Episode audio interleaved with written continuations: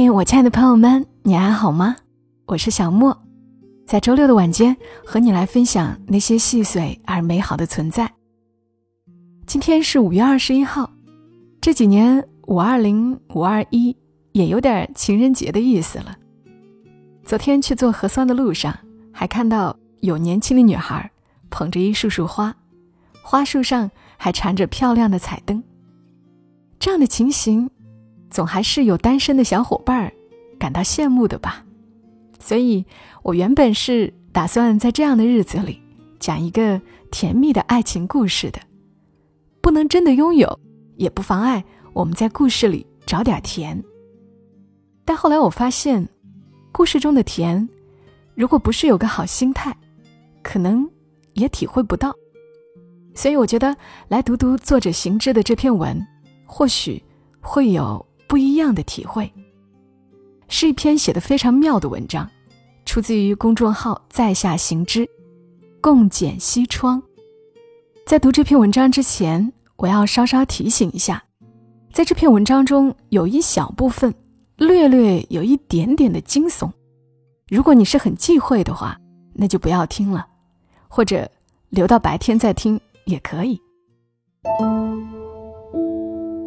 很久以前，我读到这样一个故事，在一个偏远的小镇，有一个孤僻的小伙子，他这天要去参加一个大户人家的婚礼。按照风俗，那家在院里摆上十几个大桌。请四邻八乡来吃午宴。因为饭菜需求量大，所以得在家另开炉灶，临时请上一批厨师来做饭。这个小伙子就是其中一个厨子的徒弟，跟着师傅去参加婚礼。不过不是去做客，只是去临时搭的后厨里帮忙搬柴、烧灶、摘菜、杀鸡。充当杂工。他从小是个孤儿，没人疼，没人爱，只能跟着村里的厨子学徒，所以特别自卑。那年代，男人到了二十岁就是结婚的年龄，而他已经眼看快二十了，连女人的手都没摸过。在后厨干活的时候。他不断听到吹吹打打的音乐声，感觉非常热闹喜庆。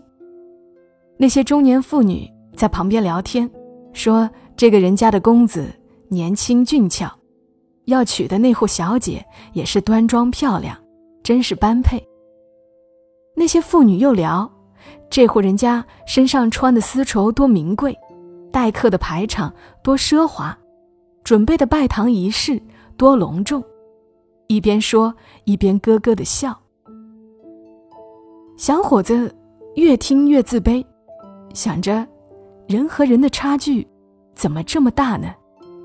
这家公子荣华富贵，娶漂亮的媳妇儿，让人羡慕；而我呢，出身卑贱，快结婚的年龄了，只能窝在后厨给人洗碗。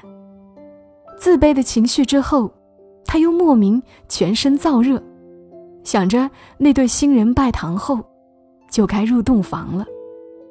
他特别想知道入洞房的人会具体干些什么。下体膨胀起来。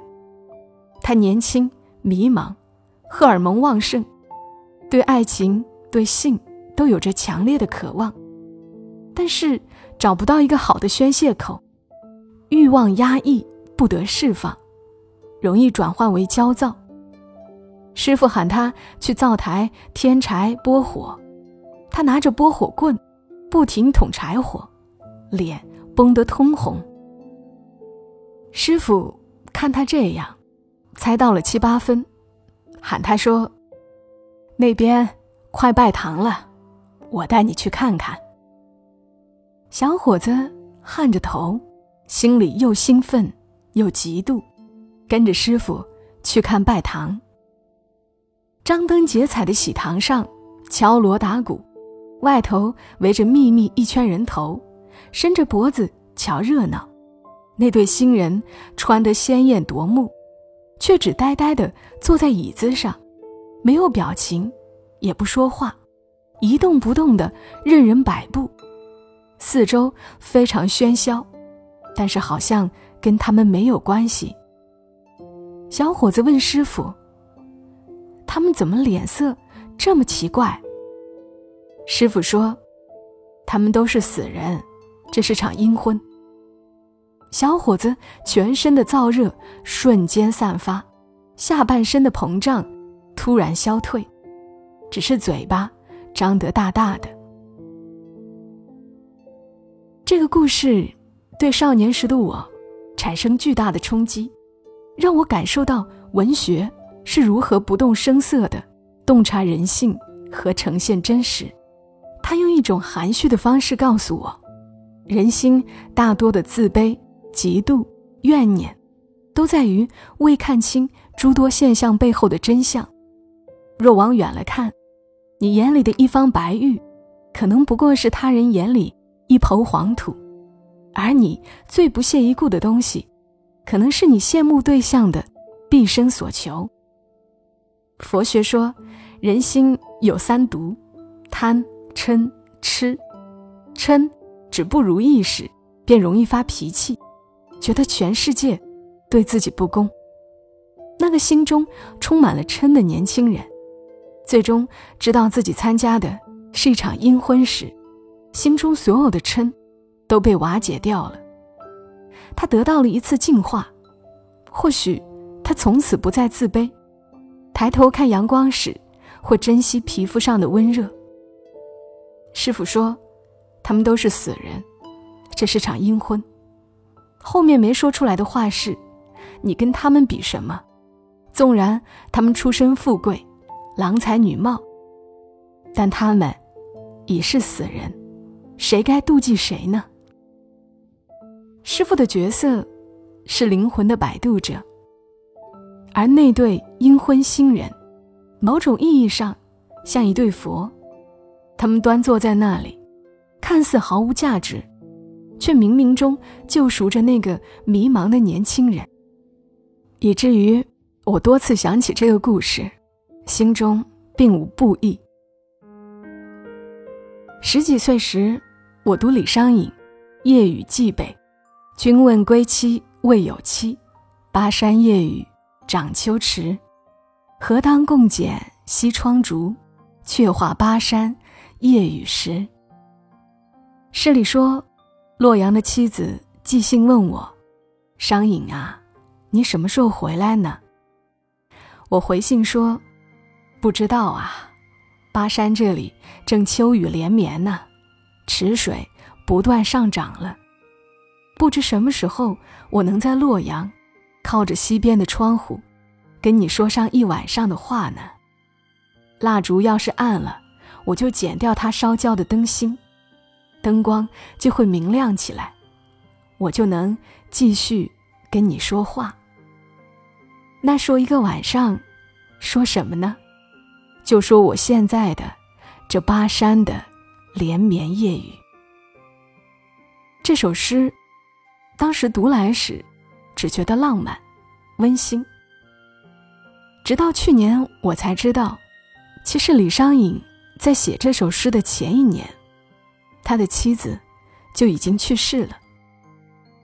这首诗，一个现在时，一个将来时。将来想说的是现在。李商隐写的时候，他是在想象妻子还活着，还在洛阳，还在给他寄信，问他什么时候回来。何当共剪西窗烛，却话巴山夜雨时。浪漫吧。温馨吧，但永远不可能了。从洛阳寄到巴山的那封信，从来就不存在。李商隐用极其委婉的方式，诉说了他对亡妻的怀念。全篇没有一个关于“我想你”的字眼，但是每个字都比“我想你”来得更深情、更沉重、更透彻。这世上没有那么多值得羡慕的东西，有人羡慕浪漫的共剪西窗，但掀开岁月，那里除了李商隐的悲伤，一无所有。世俗的生活是一地鸡毛，还要把鸡毛一根根捡起来，扎成鸡毛掸子，悬挂在墙上。但是和共剪西窗相比，谁羡慕谁呢？我曾听少年说，很羡慕那些事业有成的中年男人，他们四十多岁，有钱有地位有女人，浑身上下透着成功的气息，那才是男人该有的样子。很多年后，我又听见一个很成功的中年人说：“我愿意用一切所得，换二十多岁时的一个年龄。虚空大梦，谁先觉？”世事如幻，乱浮生。我忽然想起一句俗套，却好似古老的情话：和你在一起，我从未羡慕任何人。